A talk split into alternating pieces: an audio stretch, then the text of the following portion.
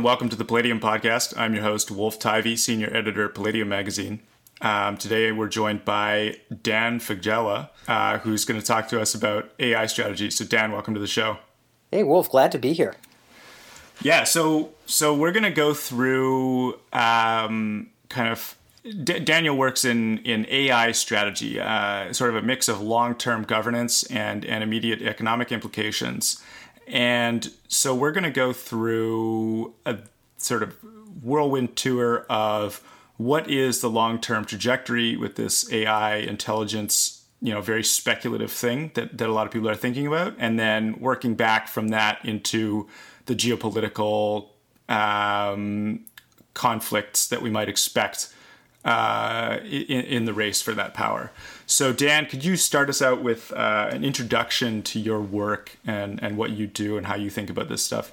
Sure, yeah. So, the company that I run is called Emerj Artificial Intelligence Research. That's a, Emerj with a J. Um, and our, our work is really about mapping what's possible and what's working with AI across different sectors. So, uh, we look at a space like insurance or life sciences. We'll look at what are the range of available use cases, so kind of collecting all of the new and developing use cases. And then also looking at the actual impact. Where are these being integrated? What's the return on investment here? Uh, what's the inevitability level of these different trajectories? Many of these nascent applications are not going to last. Some of them are going to come to define entire sectors, like insurance, for example, has a number of those. Um, mm-hmm. So, looking at kind of uh, applications and implications, as we say, of, of, AI across sectors is the brunt of our work, and, and we we do that to serve big private sector clients, so uh, public uh, financial services companies, as an example. Um, but we also uh, do a good deal of work, some pro bono and some not, with organizations like the World Bank, uh, the United Nations, Interpol, the OECD. Uh, we, we were one of the I think we were the first group at United Nations headquarters to actually present about the security and defense implications of deep fakes. Um, so we kind of cross into the public sector quite a good deal because, as it turns out, what's possible and what's working with AI is really relevant for them as well. But most of our business is in the uh, the private sector. Yeah, and and so you also think about sort of uh, not just the immediate technological applications and, and implications of this of the stuff that's currently running under the label of AI, but also the long term uh, potential development potential and conflict potential in um, the general idea of artificial intelligence beyond just current algorithms?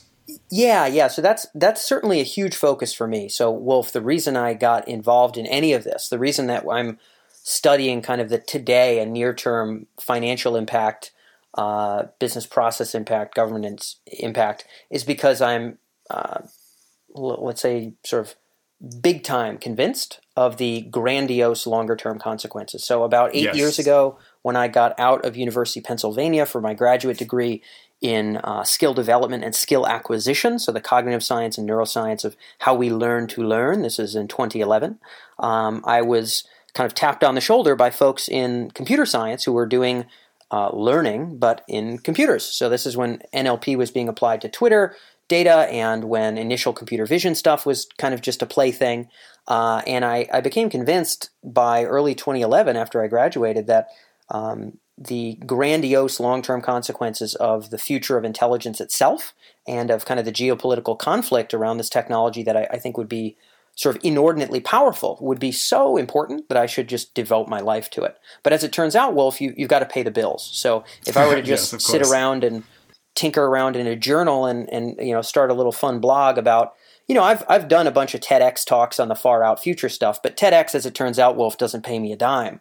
No, um, of course. So so what we've done is is sort of pivoted this around private sector needs that, as it turns out, are worth a lot of money uh, to a right. company that's going to if you're going to blow two million dollars on a pilot for a chatbot um, you, you, might as well make sure you're not blowing that money. You might as well make sure you're following best practices. You're working with vendors that are going to deliver results.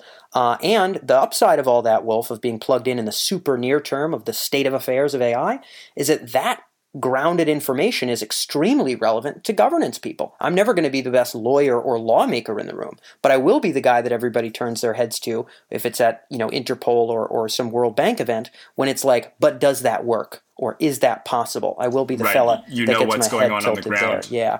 So so this started very much with the uh, being convinced of the grandiose, distant consequences. Um, mm-hmm. But my day to day is in servicing folks that are looking at um, profit margins today and looking at you know the the couple years uh, ahead here in terms of how they're going to pull ahead of the market or um, you know, in, in, Interpol's case, make nations safer.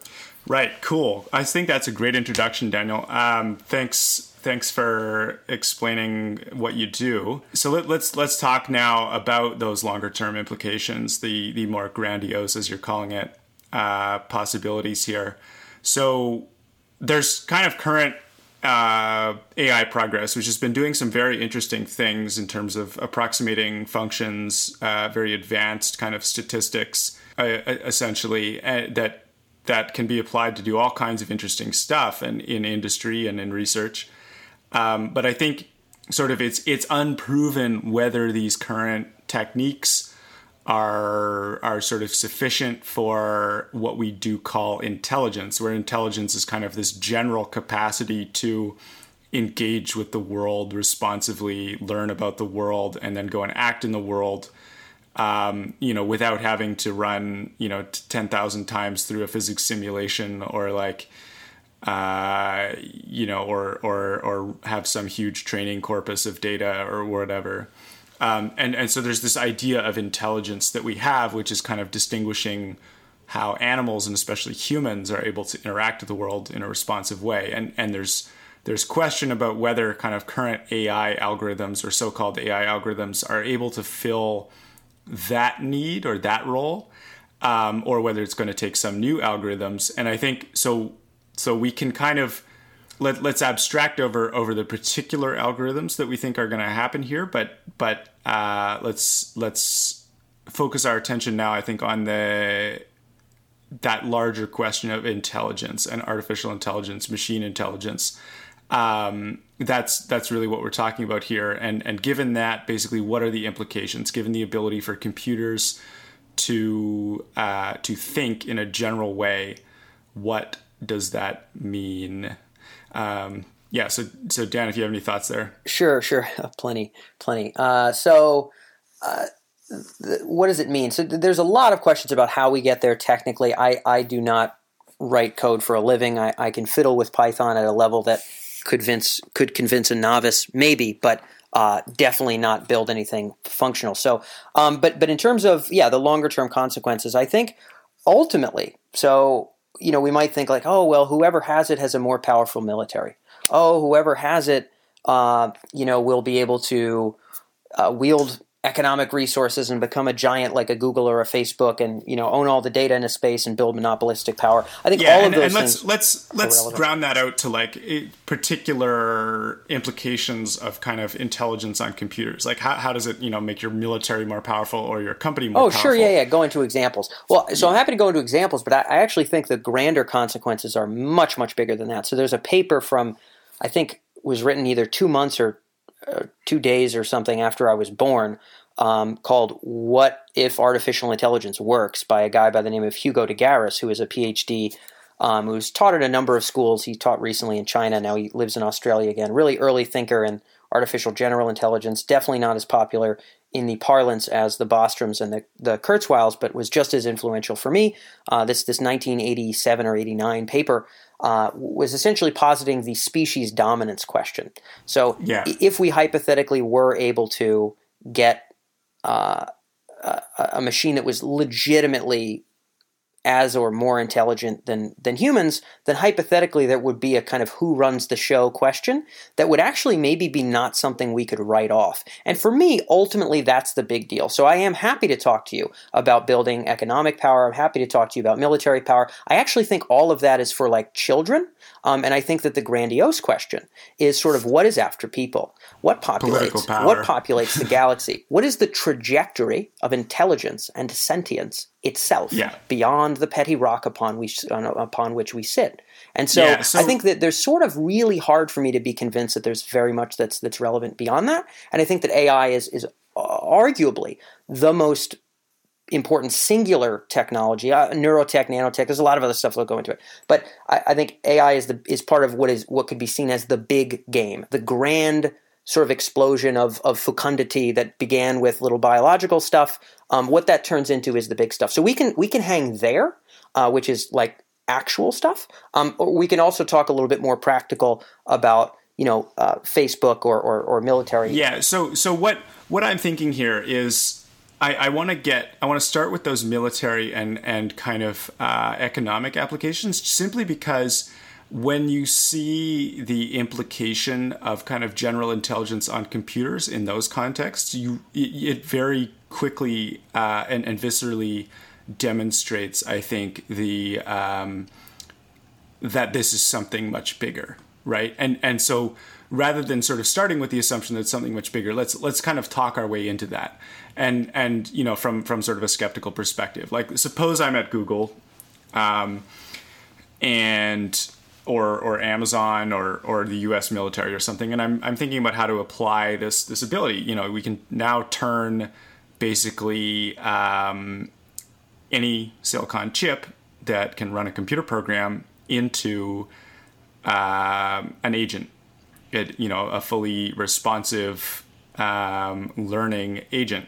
So that means suddenly that you know pilots are no longer necessary in airplanes under under basically any circumstances. Drones are no longer remote controlled planes, but actually uh, the pilot like is is just as good or better than a human, but works on a chip instead of in a cockpit.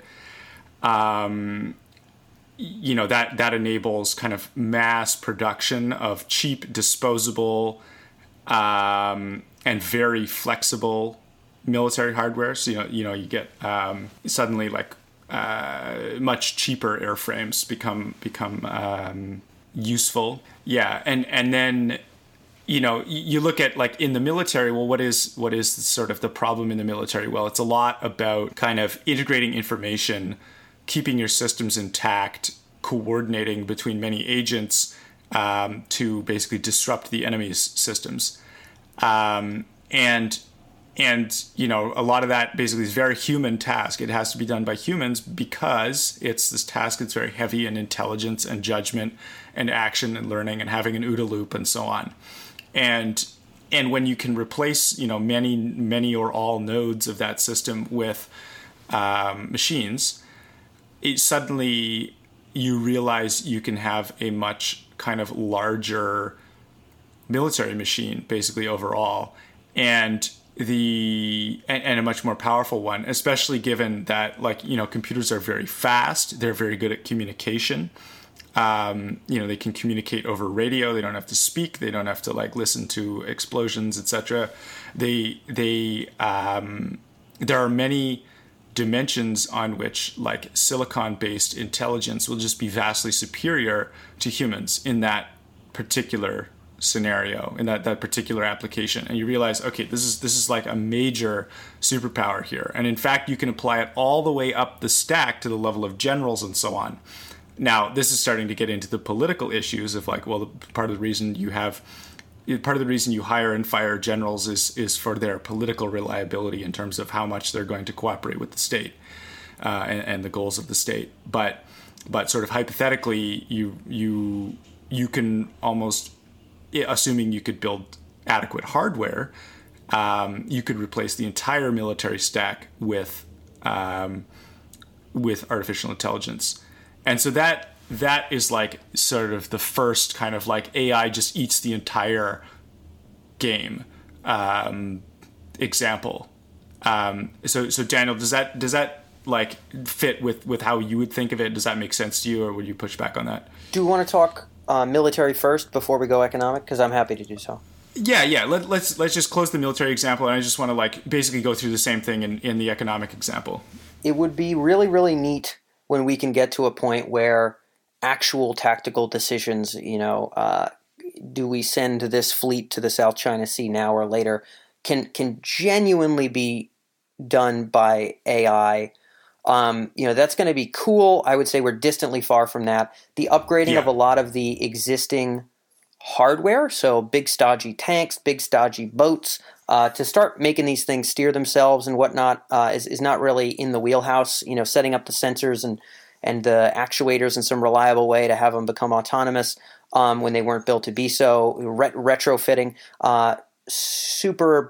It's functionally impractical in 98% of circumstances.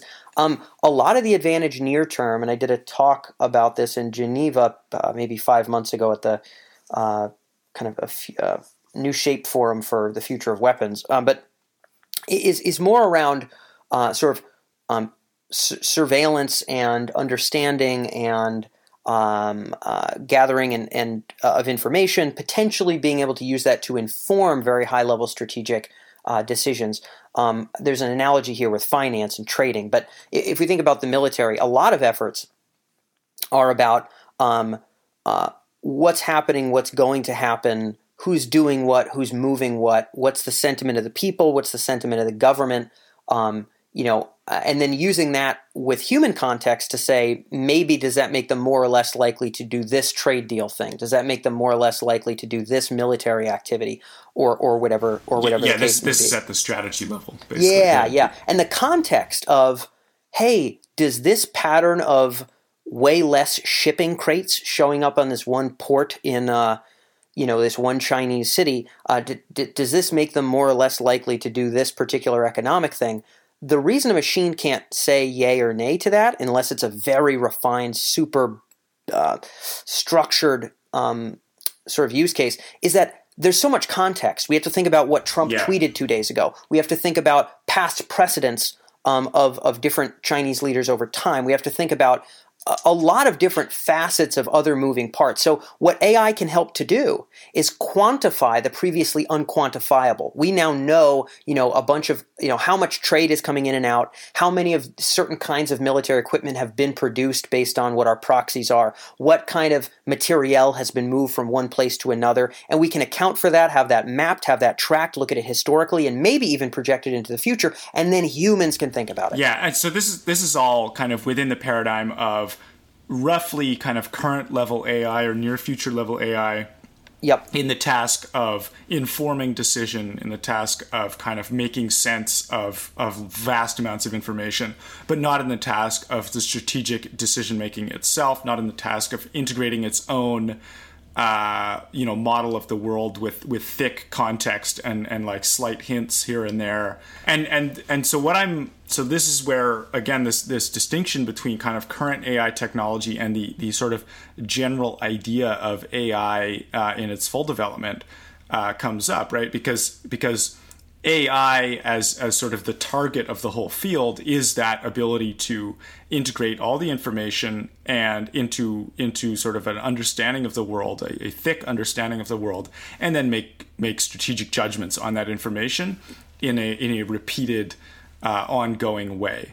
And that's so. This is like if if you know obviously uh, AI as we currently understand it in practice applied to these problems of, of kind of integrating information and, and informing decision making uh, very useful very powerful even at this time. But but if we take it to that that you know uh, impressive extent of you know AI is, is actually as smart at strategic decision making as a mouse uh, like like a mouse actually goes out and learns about the world and interacts with the world and maps the world that it's in and and thinks about the its environment right? And a mouse is is is, is nothing compared to a human and and a human only has two eyes and and you know two legs and can only do so much um, in terms of building building uh, our model of the world. And if we think get something that fundamentally can do what a mouse can do and then put that on massive amounts of silicon. You can imagine uh, a military machine that not only integrates all this information, but understands all this information, builds a strategic model of the world, and then acts on that, making judgments. And that's again eating the entire decision stack. I think I think we can get there. I do think that it's going to start pretty narrow. It's going to start yes. in repeatable use cases. It's going to start in areas where what we're looking for, how we're making decisions, what kind of equipment we're using, um, what kind of context we're informing our decisions with are all pretty bounded. If the mm-hmm. technology mm-hmm. stack changes, the action sets change, the contextual factors we need to make decisions with change, currently, like with AI as it stands today, we're not there. However, we're going to inch there. We're going to inch closer to, to that hypothetically. Exactly how how how much closer we get to mouse brainness, and uh, that, that, could imply a million things. But I know what you meant conceptually. Um, it, the the the speed at which we get there, I think, will depend on core developments in AI, hardware, software, Yeah. core developments in the science. So the, Yeah. the, the predicting the speed of that science is really really hard. But but I do think that there's some inevitability about improvements here, even if it does inch along, kind of from narrow to broad, kind of at a, at a a slower pace. And I don't think we should expect a, a foom to superintelligence um, right off the bat. Certainly not in, in the proximal future. Um, but but yeah, I think to your point, at that point, um, there would be a lot of very m- much more power unlocked in the military beyond humans kind of having better information to make a strategy off of. There would potentially be able to be these these autonomous units that could enact the grand national strategy of defense in their own purview with some human oversight, but basically be trusted to carry out what we would refer to as commander's intent. I, I think I think a, a key concept here is just that like once you actually are talking about real artificial general intelligence, the human oversight is is effectively vestigial and and political. It's it's no longer necessary. It's just some like the thing is capable of eating the entire decision stack. It's just that like you want as a human to retain control of the thing, right? Yes. So, well, yeah. This is the this is the species dominance question in general. I will tell you this: I do not see when the boats in the South China Sea can drive themselves, and when they can decide when to fire or not. By then, the humans steering the ship, not steering the ship, the humans at the helm of the entirety of the military are at that point vestigial. I definitely don't see that. Yeah, yeah. Um, No, I, it- I think I think there will be longer than that. maybe decades plural. So maybe plural decades before they become vestigial. But to your point, at a certain uh, part of that trajectory, right, is at a certain part of eating decision stack, which is a nice way of putting it. I think that's quite interesting. So, at a certain point of eating the decision stack, at some point humans are uh, vestigial, and this is, of course, the beginnings, I think, to some degree, of, of the species dominance question, which is, well, who runs the show? Who, who should run the show?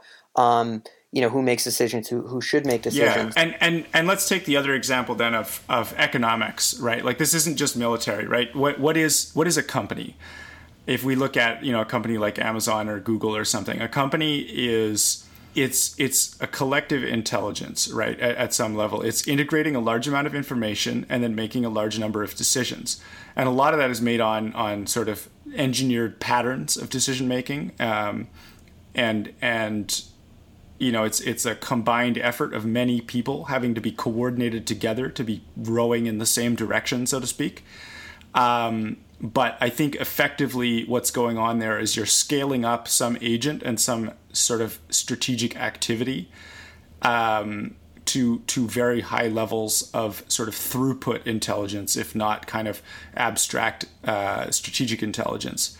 Uh, throughput intelligence meaning just like how much raw data can it input and output, and and so if you look at a company like like Google, well, why does it need all those software engineers? What is it actually doing with all those software engineers? Well, it's applying their intelligence to problems of engineering and design and strategy um, and product development and so on, understanding the world, making decisions about what kind of technology needs to be built, and, and that technology ultimately is taking in information and making decisions.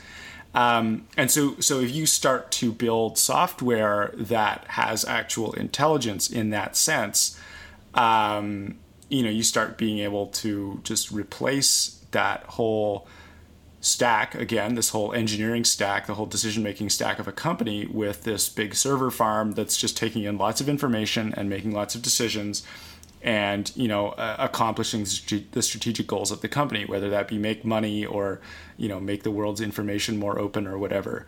Um, and and once we're talking about real ai in the sense that like i mean as smart as a mouse um, as, as smart as a mouse and scalable on silicon like by as smart i mean like capable of, of doing the kind of like um, complex interaction with the world that that that basic animals are able to do, but just scalable on silicon. I think you, um, I, I think again, it, it basically eats that whole decision stack eventually.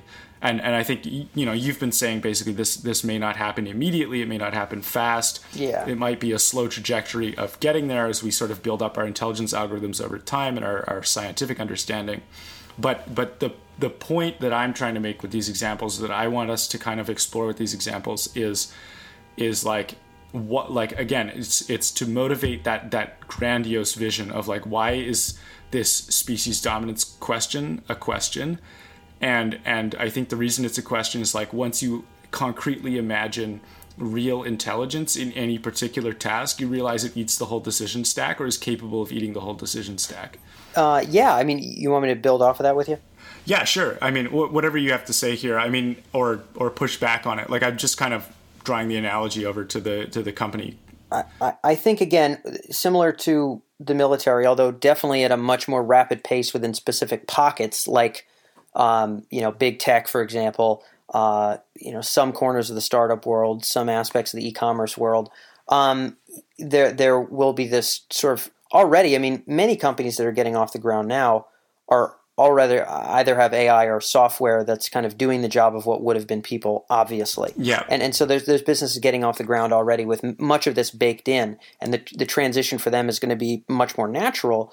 Um, but yeah, I mean, if, if we look at where AI plays an economic advantage today, so about two and a half years ago.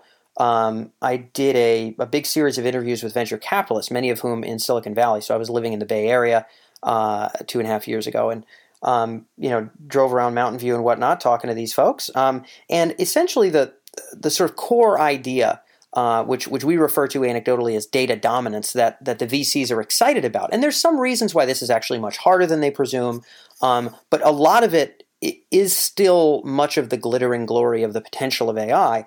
Is is this idea of, of data dominance, where essentially, if within a specific use case you can have access to more data than anybody else and be able to deliver a better product or result than anybody else, then more people will continue to use you and you will then collect more data and then you will continue to uh, uh, win more or less. So we could think, yeah, assuming assuming you can reason about that data and apply it intelligently. Yeah, one hundred percent. Yep. So if we look at Google, it's very hard to build a general search engine. There's probably some corner of the world where somebody has a better search engine for something niche, but a general all-purpose search engine. I mean, Google's going to win because they built something that was very good, but then they were able to use the results of those searches and and the proxies for whether the searches were satisfying or not to inform their search algorithms in real time to constantly be adapting to you know time of day, type of user, uh, previous search history, and just factor for so many considerations that your search results are so much better through Google than other systems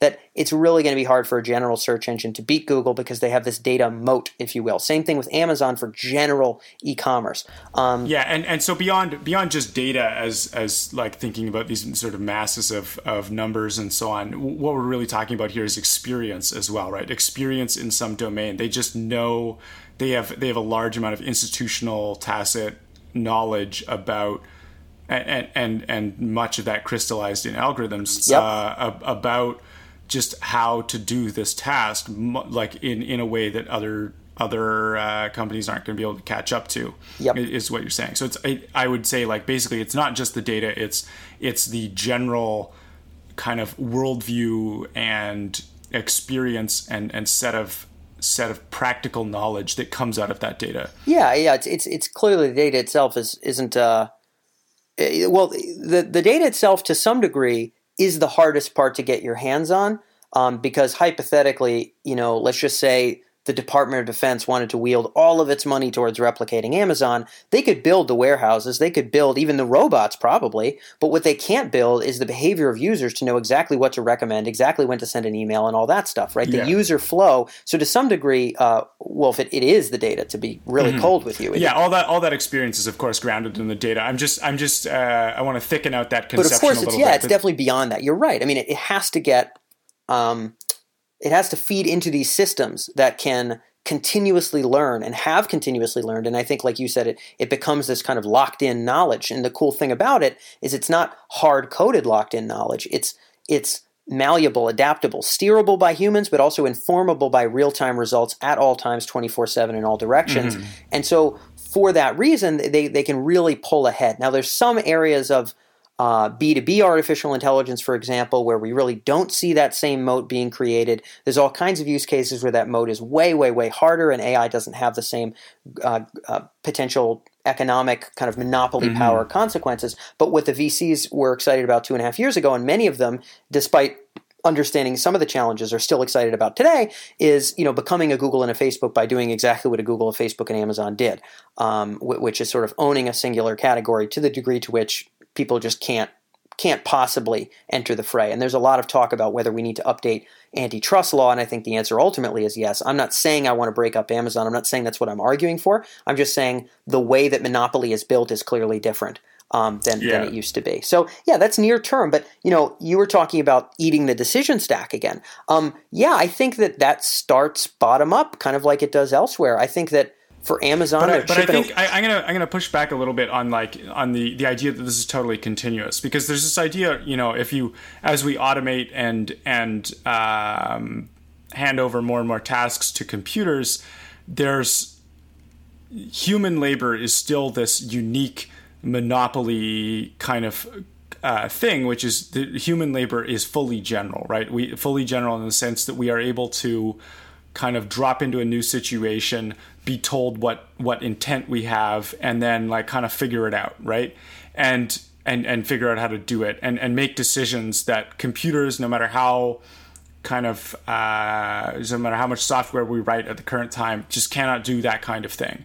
And and I think there is this hard or I suspect there there is at least at least qualitatively this hard line of when AI goes from okay, it's just another software technique that allows us to automate some new tasks to this is fully general, able to replace humans in a fully general capacity and able to actually eat the full decision stack. And I, I think this is like again the, the, focus on like what is the long term holy grail with AI. It's it's that ability to fully generally replace humans. I think, yeah. I mean, well, the the the, the goal for for who? For the people that own the company? I, I think it's the goal of the field. Um, yes.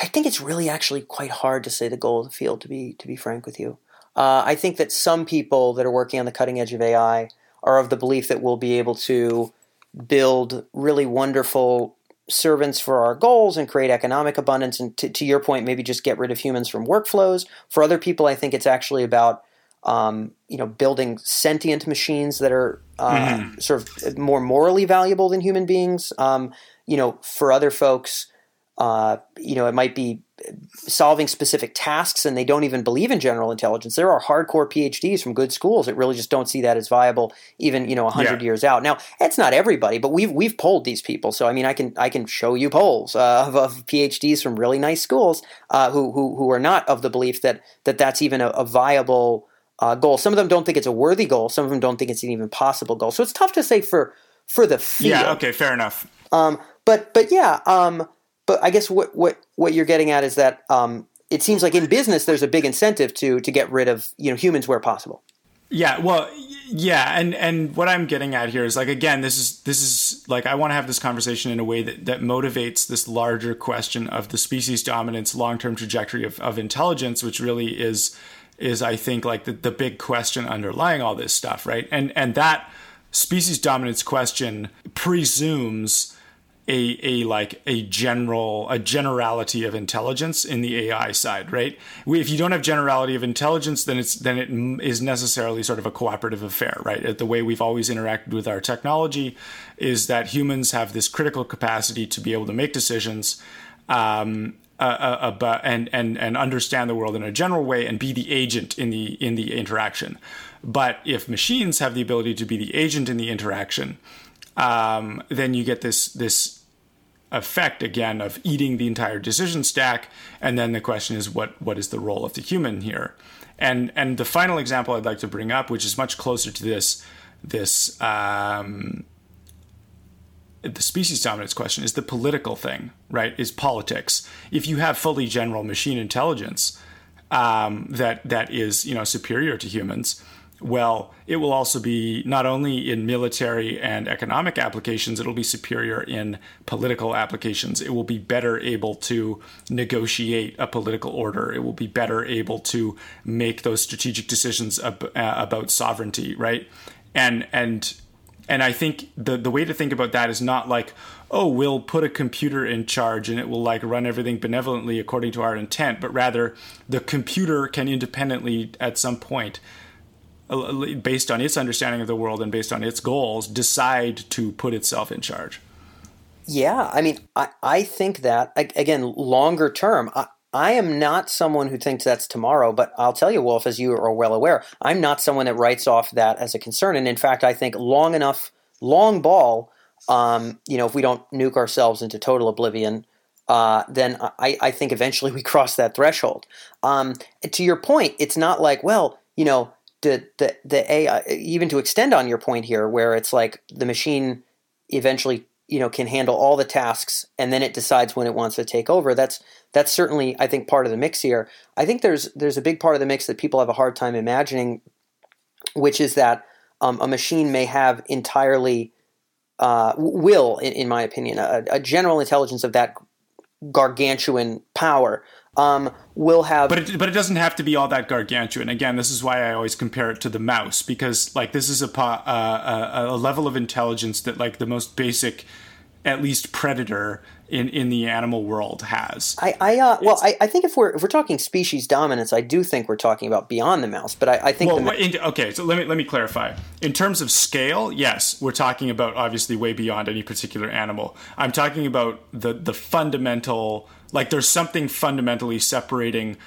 uh, uh, like even even like yeah a, a, mouse for example from from you know the the enormous server farms at Google. And and I think that fundamental thing separating that is is the mouse has an algorithm that the that those server farms do not have and that algorithm is the general intelligence algorithm.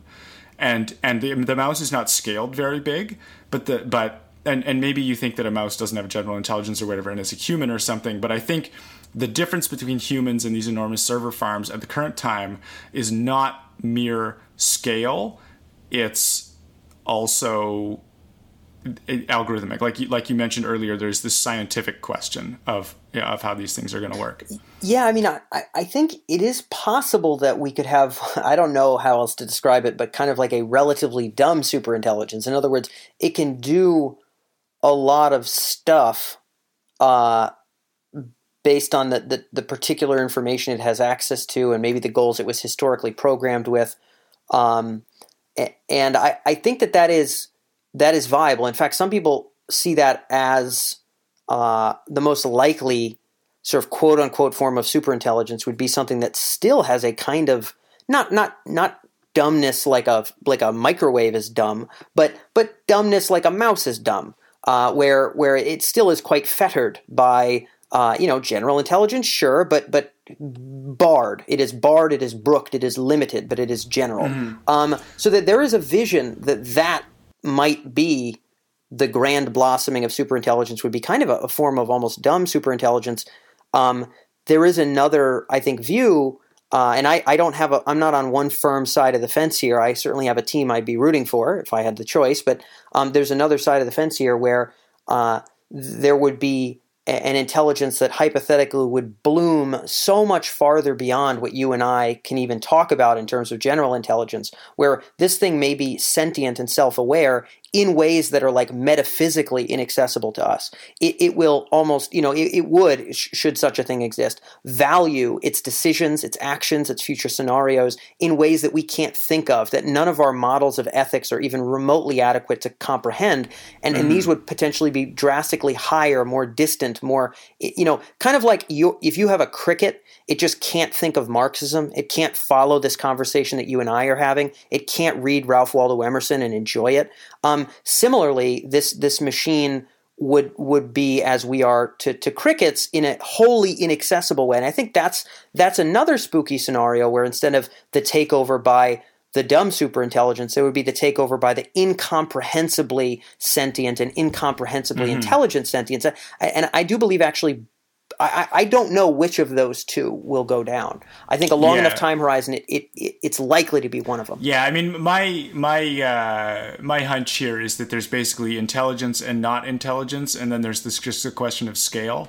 Um, and once you have the intelligence algorithm, you just scale it up, and and the difference between us and the cricket is mostly scale, whereas the difference between uh, you know the the animal and the computer is is algorithm and that this is my hunch. Now, obviously, I, I could be totally wrong in that, and we should we should not be constraining ourselves to to that hunch. Yeah. Um, but but basically then therefore my sort of uh, estimation would, would be that latter scenario which is like once you have intelligence and you scale it up it well it can it can also scale in depth and and there's nothing like algorithmically novel going on or nothing algorithmically novel in in a way inaccessible to computers that is going on in in that like deep superintelligence kind of scenario as opposed to a shallow superintelligence. But I, am going to be agnostic on, on that question for the purposes of this. But but yeah, I, me too, me too. but I think I think we've sort of adequately motivated here, kind of, um, or we've explored some of the, the concretes, but but also discussed this question of of this this long term like eating eating the decision stack. This is how I how I'd phrase it. Right, eating the decision stack is what I see as like this this like the big question in AI is like what happens when the AI eats the whole decision stack. Well, and, and who controls it ultimately as well, right? I mean, that's pretty. Yeah, or, or what it means to control something that ultimately doesn't need your. Yeah, your help, yeah. Right? I think the the best we've got would be a, a tentative, victorious, you know, couple I don't know years, couple months, couple depending, uh, and then and then I think the handoff, uh, the the the passing of the baton occurs peacefully or non-peacefully uh, after that. yes, yeah, and and so then then we can start sort of working back to like okay, th- there's actually an enormous if we if we take like some of our implicit assumptions here seriously in terms of like intelligence being. Uh, that this very powerful, very general thing that can basically just be scaled up to eat eat sort of arbitrary amounts of the decision stack, and then having eaten that, just do a way better job than than organizations of humans can do. Or like humans are, are pretty disorganized, even in our most organized, um, in terms of, of the organization of our intents, the the sort of application of, of our intelligence to tasks, the the the speed of our communication, speed and accuracy of our communications. Like I, I could see computers beating us at like all of these things quite easily, given the fundamental algorithms of intelligence. And then, so then there's the question of like, okay, it's clearly an extremely powerful thing to be able to like spin up large amounts of intelligence in a server farm um, in a fully general way. And so that gets us back to okay, this is obviously relevant to global competition because assuming uh, for the moment that you could actually control that intelligence, which is speculative, but assuming you could, if let's say the United States or China is able to spin up large amounts of intelligence on a server farm and the other guy is not, um, or not just on a server farm, but but in a distributed way on every chip and every little tank and every little drone, um, that that is clearly a much more powerful position to be in in in, in political competition. Um, and and so I think that gets us back to this this starting to look at the the motivation of geopolitical competition around AI, which is that it's this very powerful thing. I think yeah, sort of more powerful than the atomic bomb and the industrial revolution and so on. And I think a really important distinction exists that it is an existential threat, like those are, uh, potentially from autonomous weapons, potentially from AGI, um, but it is also it has potential upside. So I have an essay about Yes. this called you know why you know is how AI is different from nukes or something on danfaggella.com. And it, it's essentially that yeah, like nukes can't make a thing that's beyond humans. You know that that's the difference here is that they're, they're potentially morally relevant, potentially intelligent, potentially sentient um, entities could spurn forth from emerging with biology or just a pure development in, in AI and the longer term consequences, and that that's really really different than nukes indeed. So yeah, where Yeah. do you want to take things? I guess on the geopolitical front. Yeah, I- and and so there's basically like you've studied basically the the competition between the United States and China Yeah, in in in this stuff. And and so I guess there's the immediate question that would be interesting to answer is how much are the strategic faculties of these two entities tracking the kind of more immediate stuff that you tackle in your day-to-day work like you know the app the the implications of being able to sort of process more data into into insight versus um, this kind of longer term eating the decision stack aspect. Um, how, how much like what what sort of scenarios are they foreseeing as they kind of start to turn their eye towards competition and, and what level of competition are we seeing at the at the current time these these are questions i'd love to hear Yeah, so I, I think a lot of military, a lot of the weaponization of AI will to some degree be surveillance related work, but also the ability to bend people's minds and experiences. You know, the the, the Russia Facebook ball game of, of 2016, I think was you know a, right. a very a very tippy toe into what I consider to be a somewhat inevitable uh, m- mashup of what is real and what is not, which I think won't have many very good answers, to be honest. Um, right, and and so there we're talking about like mass mass kind of surveillance of of not just propaganda, yeah. Yeah, not yeah, mass surveillance and propaganda, not just of of like you know what words you're using and so on, but but um, potentially getting into to quite deep manipulation of public sentiment. Yep, I think that there's, you know, the U.S. has a lot of resources tied up in, you know, stodgy, you know, tanks and you know bases all around the world, and you know a bunch of people sitting in there eating meals in all those bases. And I'm not going to say I understand the, the military complex enough to, to, to make a lot of judgments, but I will say that um, China, I, I, think, is only going to invest in the facets of those hard resources where they need to. And otherwise, I think they're going to double down on uh, much less detectable, much less blamable, much less overt modes of winning. And when I say modes of winning, I mean sowing the seeds of discord within our country, sowing sowing the seeds right. of concord in their own. And and um, the the benefit of their own is that they have the firewall, so they can they can keep everybody in a really nice, you know, squeaky clean party kosher. Uh, you know, narrative, and they're able to permeate our very open digital and physical borders with messaging that also will behoove their interests. So ultimately, they have more strings to pull puppet wise inside their, their walls and outside their walls than, than the U.S. does, I think, in a, in a great number of regards. This, this is a very interesting difference between the grand strategies. Like, if you look at the military hardware that, that China and Russia nowadays kind of actually invest in, it's a lot of these hypersonic cruise missiles and uh, so on that that basically are designed to defeat American military hardware, and then where they're kind of um, and and that's essentially a defensive capability, right? It's like okay, assuming a bunch of uh, aircraft carriers roll into their vicinity somewhere, you know, in the South China Sea or or like behind the Philippines or something. Um, you know, they want to be able to launch missiles and and knock those things out so that they're not able to strike targets within China. And then, and, and they they really are. I, I, yeah, I think you're right that they're sort of starting to invest in. Um, more non-conventional forms of power projection in terms of yeah in the information control and and, and not just power project projection but but domestic defense right like china has has uh, takes ideological security very seriously they take information security very seriously in terms of like how much western discourse is able to penetrate into their discussions um, and and they also uh, are increasingly kind of becoming aggressive with how they penetrate into our discussions. Um, and and yeah, so I think that that very well might be uh, one of the major um, dimensions of future conflict, at least like below the level of going hot. Because obviously, you know, if it if it gets to full escalation, then the military question is very important. Of like actually just going and blowing up the other guy's base uh, or, or, industrial base and so on. But but it, it has to escalate quite far, and, and short of that escalation, there's this huge question of political dominance, economic dominance, ideological dominance, information dominance, and, and all of these things are very impacted by uh, sort of even short and, and medium term artificial intelligence technologies.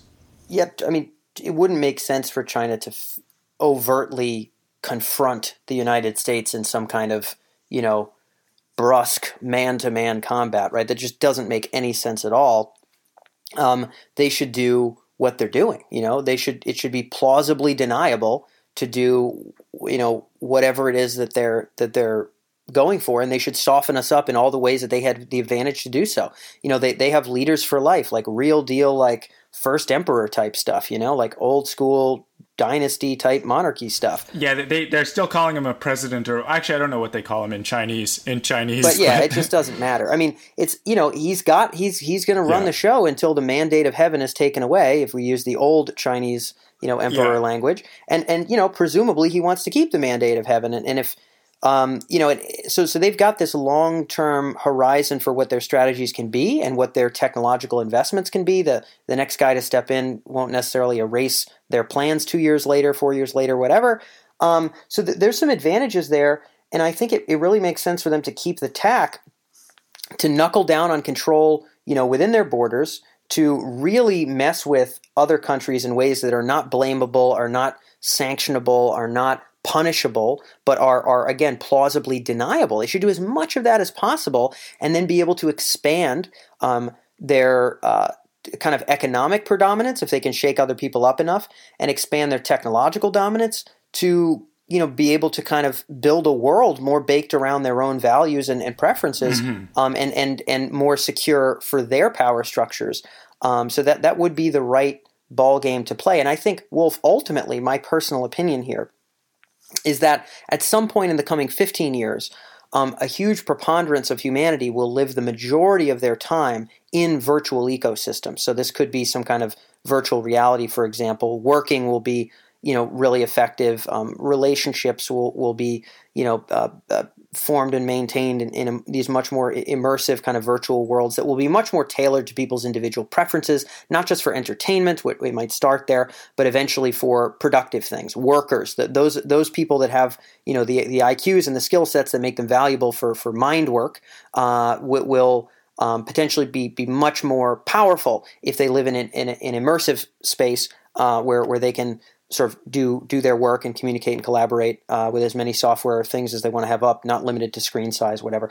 Um, and I think that ultimately, when most people live in that virtual space, whoever controls the substrate now the substrate is what houses the experience of those people. Yeah. whoever controls the substrate is the winner. China could probably just push forward with plausibly deniable things to control the substrate and within 20 years you know there's a hypothetical version of the world where within 20 years they kind of do. And if, if you're if you're the one yeah, one this is this is a this is a very important point. Like I, and i think this has been actually the us strategy for a long time with stuff like the internet and social media exporting and so on, right?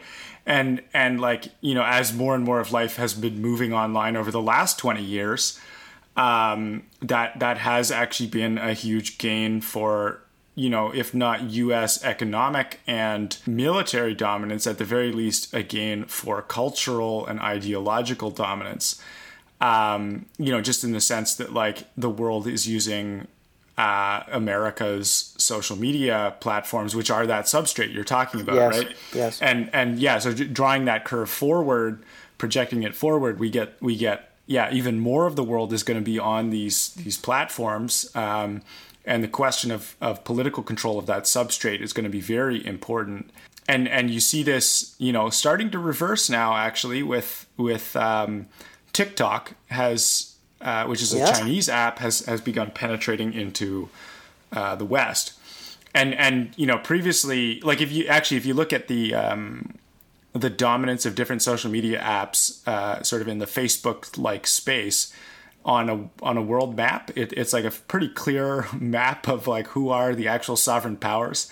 There's there's Facebook, which dominates most of the world, um, obviously centered on the United States, Africa, Europe, uh, much of Asia. And then there's uh, VKontakte, which is the Russian Facebook, uh, which dominates in Russia. And then there's a Chinese one, which I'm I'm not familiar with the name of it, but basically, though Russia and China have found ways to exclude the Western social media substrates um, and and therefore political control of those substrates from their countries, and, and they've substituted their own.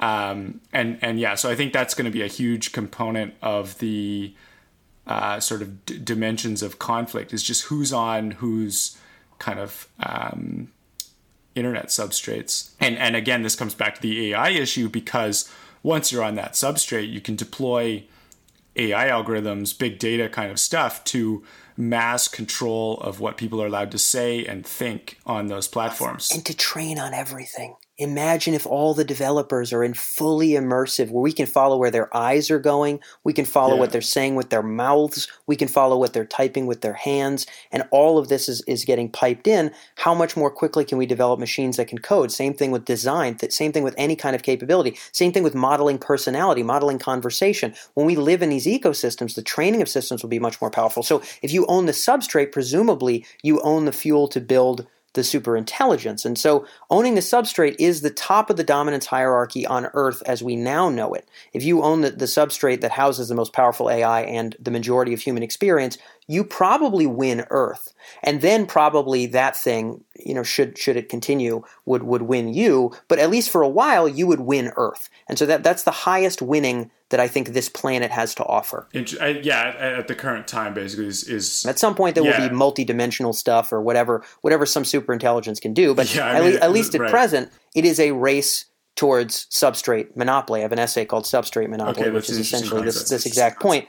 Um, and uh, it's it's a race to substrate monopoly, in my personal opinion. The grand crescendo of kind of the, the trajectory of intelligence is kind of whoever owns a substrate. Now, from from there, it probably fecundities its way into things that people can't imagine. But at least the immediate control, the the small sort of uh, exhale of whoever's at the top is really when you run the substrate. Then you have more control than any ruler has ever had.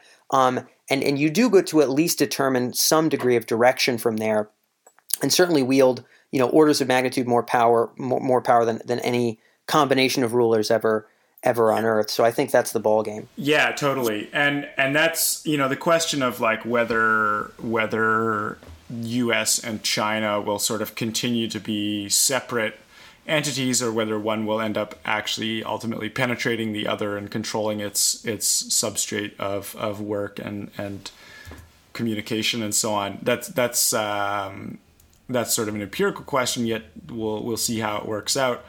Um, I think once you have a single substrate system kind of dominating, and that system has built-in mechanisms of political control, that that will, I think, result in something like planetary government in a relatively permanent way, at least as long as that substrate kind of maintains its dominance. Which actually, like these things could end up just being things that get replaced every 20 years because of the the change in, in culture and how we're doing things and and it, you know technology and so on. Uh, so it's hard to say like how how permanent uh, or how natural the monopoly might be on power in the future, but um, it does look like you know short short medium term kind of political questions aside, there is this sort of long term probable outcome of of like planetary governance through basically total control of of all the systems.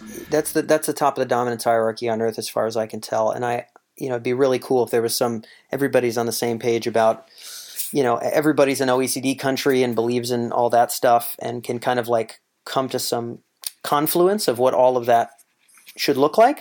Uh, but right now there are two sides of the fence with very very different views about how people should be ruled and controlled and how power should be centralized versus not and what people should be able to do or not. And that that fault line i think is where uh, there's going to be a lot of action. Yeah totally. Um, and and then you know as as again coming back to this ai question like as as the as artificial intelligence scales up from sort of um, being able to just marshal these enormous amounts of data involved in that into insight and control to uh, you know being able to eat more of the decision stack that that adds this whole other dimension there of like okay all the humans are plugged into this big substrate system of whatever we build with the internet over the next 20 or 40 years. And and you know that substrate in turn is controlled by all these computational algorithms and possibly a small for for, for the time being a, a sort of small um, state basically the, the state government that, that is able to influence those things from above. At least that's how it works in China. The, the, the party is basically in control, and they say, yeah, you're building all these companies, and these companies are ultimately arms of the state. Yes. In in America, it's a little different. Um, I think ultimately it works the same way. We just kind of pretend that it doesn't. Yeah, I think if the shit hit the fan, I think the DoD would just commandeer Google and do what the fuck they want with them. Yeah, um, that that very well might be how it works, or or perhaps not the DoD or somebody, but but basically the state has the sovereignty in the situation. I, I think ultimately, yeah, but it is it's very clearly practically on a day to day emergency level or not, uh, very different in terms of levels of freedoms. Um, yeah. Uh, across the board, but yeah, I think that's I think that's where we're. and so this is like you know, according to current um, ways of thinking, this is a very bleak outcome, right? It's like okay, wow, total like cyberpunk dystopia. Everyone's plugged into this big box machine, and it's all completely controlled by some world state. Um, now let's see if we can kind of think about this in other ways like sure. you know does this have to be uh, do we have to see this negatively i think i think currently a lot of people will see this negatively i like to look at the positive side of things but um, this this one is is a very intimidating um, sort of future it's it's what i've called before actually uh, i've i've called this digital totalitarianism basically. It's like once once the machine so to speak has this detailed access and control over like many many detailed aspects of our lives um, it, it just naturally enables this very very fine-grained totalitarian control. Um, and and so the question is what do we think of that future and and are there other futures that are possible or is this the kind of thing that like basically is predetermined I, I don't see it as necessarily bad across the board so um, I think it's bad if you're so down with the monkey suit that you'd just be super sad if no more monkey suits existed. Um, so, right, which is which is like to be fair again, that's that's like ninety nine percent. Oh, of, of course, of course, it is. is yeah, is, is most like people rather are attached to our current way of being. Of of course, yeah, of course, and and I think it's you know it is probably even for the people that aren't married to the monkey suit, it's probably not you know, it, it, may or may not correlate to your individual well being. But if we think about the possibility of what could happen, so, you know, if Lucretius is right and it's just atoms and void, you know, bumbling forth and turning into new things and coming apart and turning into new things, and it, if that sort of happens indefinitely, then, you know, maybe it could, eh, you know, then humans at some point Wolf, I think you'll agree, uh, are, are, not going to be here for 18 billion more years as we no, are. of course. Right? I, so I clearly, we're going to either turn into something else or be obliterated, just like every other species. I think if we get to steer what we turn into, and actually that becomes a super blissful, super capable entity that maybe can seed the universe in a much more uh, uh, meaningful, impactful, grandiose fashion, then maybe that's a happy ending beyond all happy endings, albeit uh, Wolf, maybe for us individual consciousnesses, it may or may not be great. I'm not saying we should root for that, but I'm saying that's one way to think about it. No, and I, am certainly open to that view. It seems like you know when you when you really have to like think through everything and, and take it all quite seriously, you realize okay that that is kind of the deal we get, uh, whether or not we like it in a way. Um, the human species is a very transient thing. We've really only been at it in our current sort of form of existence for like you know 13,000 years. You know if we count i mean assuming assuming we didn't have like civilization as such during the ice age but civilized man has been has been you know only existing on the order of millennia. And you know the, the natural time scale of things up until now has been the millions of years. Um, and and so and and things are certainly changing rapidly with with um, our way of being and, and the world we're building around ourselves. Um, and I, I really don't see humanity as we know it being anything but a very transient incident in the overall development of, of life and intelligence. How could one think otherwise? But this is also a very hard pill to swallow, right? It's like, wow, okay, what what value can we find in the future? Like what are, what are the the sort of consolations we can turn to philosophically here? Um, I got a couple. In in, in contemplating, uh, you know, our our essentially transitory role in in the development of of future life. Yeah, I mean, I, I think there is the so. I, I, think the best case scenario for humanity in general, I think, is w- what I've thought about as kind of being digitized and digested, where hypothetically should should uploading be possible for the mind, individual consciousnesses may be able to live in some sugar size, sugar cube sized compute where they are you know infinitely more intelligent and infinitely more great experience infinitely more gradients of bliss in whatever sort of permutations they so choose with no no human limitations right you and me wolf we can't stay happy forever because our brain chemistry doesn't allow it mm-hmm. but in, in silicon you know hypothetically we could to many many orders of magnitude beyond what we now can not just like eat ice cream have sex bliss but i'm talking about any wildly varied gradients of, of good yeah. qualia. So i am gonna I'm gonna push back on the implicit utilitarianism here because um, like well, I'm not I saying think, yeah, not, this is one this is one of many takes. Util- the yeah, utilitarian upside is one of many, but yeah, go go ahead. I mean, I, I, don't I'm not a hardcore utilitarian. I'm giving you one take. Yeah, no, certainly, and I, I we've that's definitely a well articulated version of it. Um, and yeah, I, I just like the way I see it. It's like okay, it's not actually happiness or bliss or whatever that we're tracking it. Um, I, I I sort of think the more important thing is is meaning, right? Finding a meaningful, identifiable role in in the larger story, and and that that larger story is is as meaningful and interesting and and compelling as possible. And and so this is just like my own kind of way of way of approaching like what are we actually trying to do here yeah. and I, you know I, so when I think of like yeah when I when I think of like what what would be sort of the utopian outcome of of this you know digital totalitarian turning into uh, expanding super intelligence or whatever um, the the utopian outcome of that world is like we actually integrate things into a meaningful larger narrative structure of, of what's going on and, and everyone becomes you know ha- has like the maximally meaningful part in that but that this is like I'm I'm just offering an alternate vision yeah. to the utilitarianism. I think I think these these discussions too often seem to become seem to come bundled with utilitarianism, um, and and I think it's it's important to kind of like disaggregate that. So that's why I'm pushing back on that a little yeah, bit. Oh yeah, yeah. I think the the um, I don't know the effective altruism, crowd, and, and whatnot, which of which I have nothing against inherently. Um, you know, can, can make it potentially one-sided on the utilitarian side of things. I, I, do think that if it was super meaningful and everybody was in screaming pain the whole time, I would say your idea sucks. To be honest, um, like I would, I would say it's the shittiest idea I've ever heard of, and I would I would resent you for even having it. Um, but but you know, of course, that's not what you're presuming. You're just presuming there's things on top of gradients of qualia bliss that go into some levels of deeper forms of satisfaction, and and that's its own utilitarian argument we could spin into. But I would agree, cold utilitarianism, you know, by the book, uh, you know.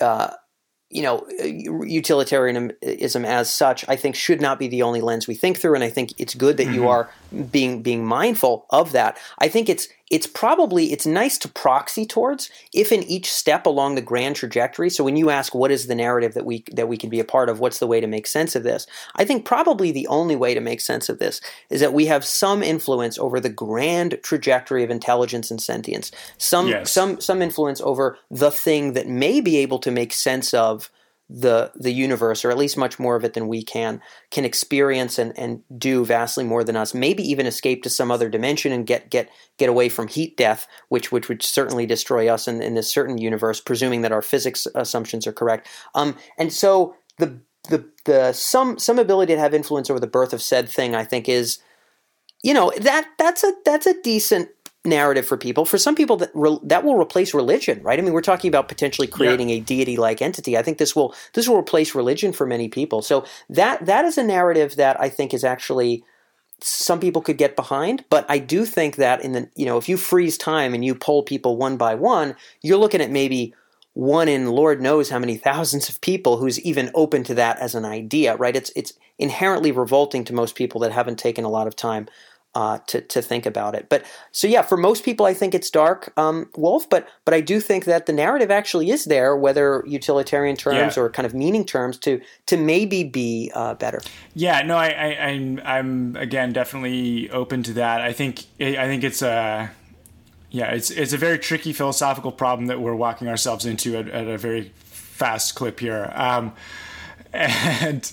Um, yeah, I mean, I, to to add on to just like being being in this this role of creating, uh, you know, some some successor, I would also add kind of participating in the successor in some sense, though I'm not sure what that means. But um, merger, I think a yeah, lot of people, I, a lot of people like, hope, hope like if you merge. think of it abstract up a little bit to like okay what we're talking about here is is life right the, the future of life life has become intelligent and now we're talking about building the next phase of that intelligence um, and and can we can we feel some kind of solidarity and satisfaction with with the thing we're building and and uh, participation in the thing we're building and that's that's i think kind of like yeah what what the human animal sort of upon reflection is going to want here um, exactly how relevant that is in the totality of things. Yeah, I mean, right, but but like, yeah, but it, it may it may be something. And Wolf, many people will you know, feel great if they feel like they're going to get to merge with this thing. Secretly, most people, what they want out of that is they want their consciousness to continue. They they want the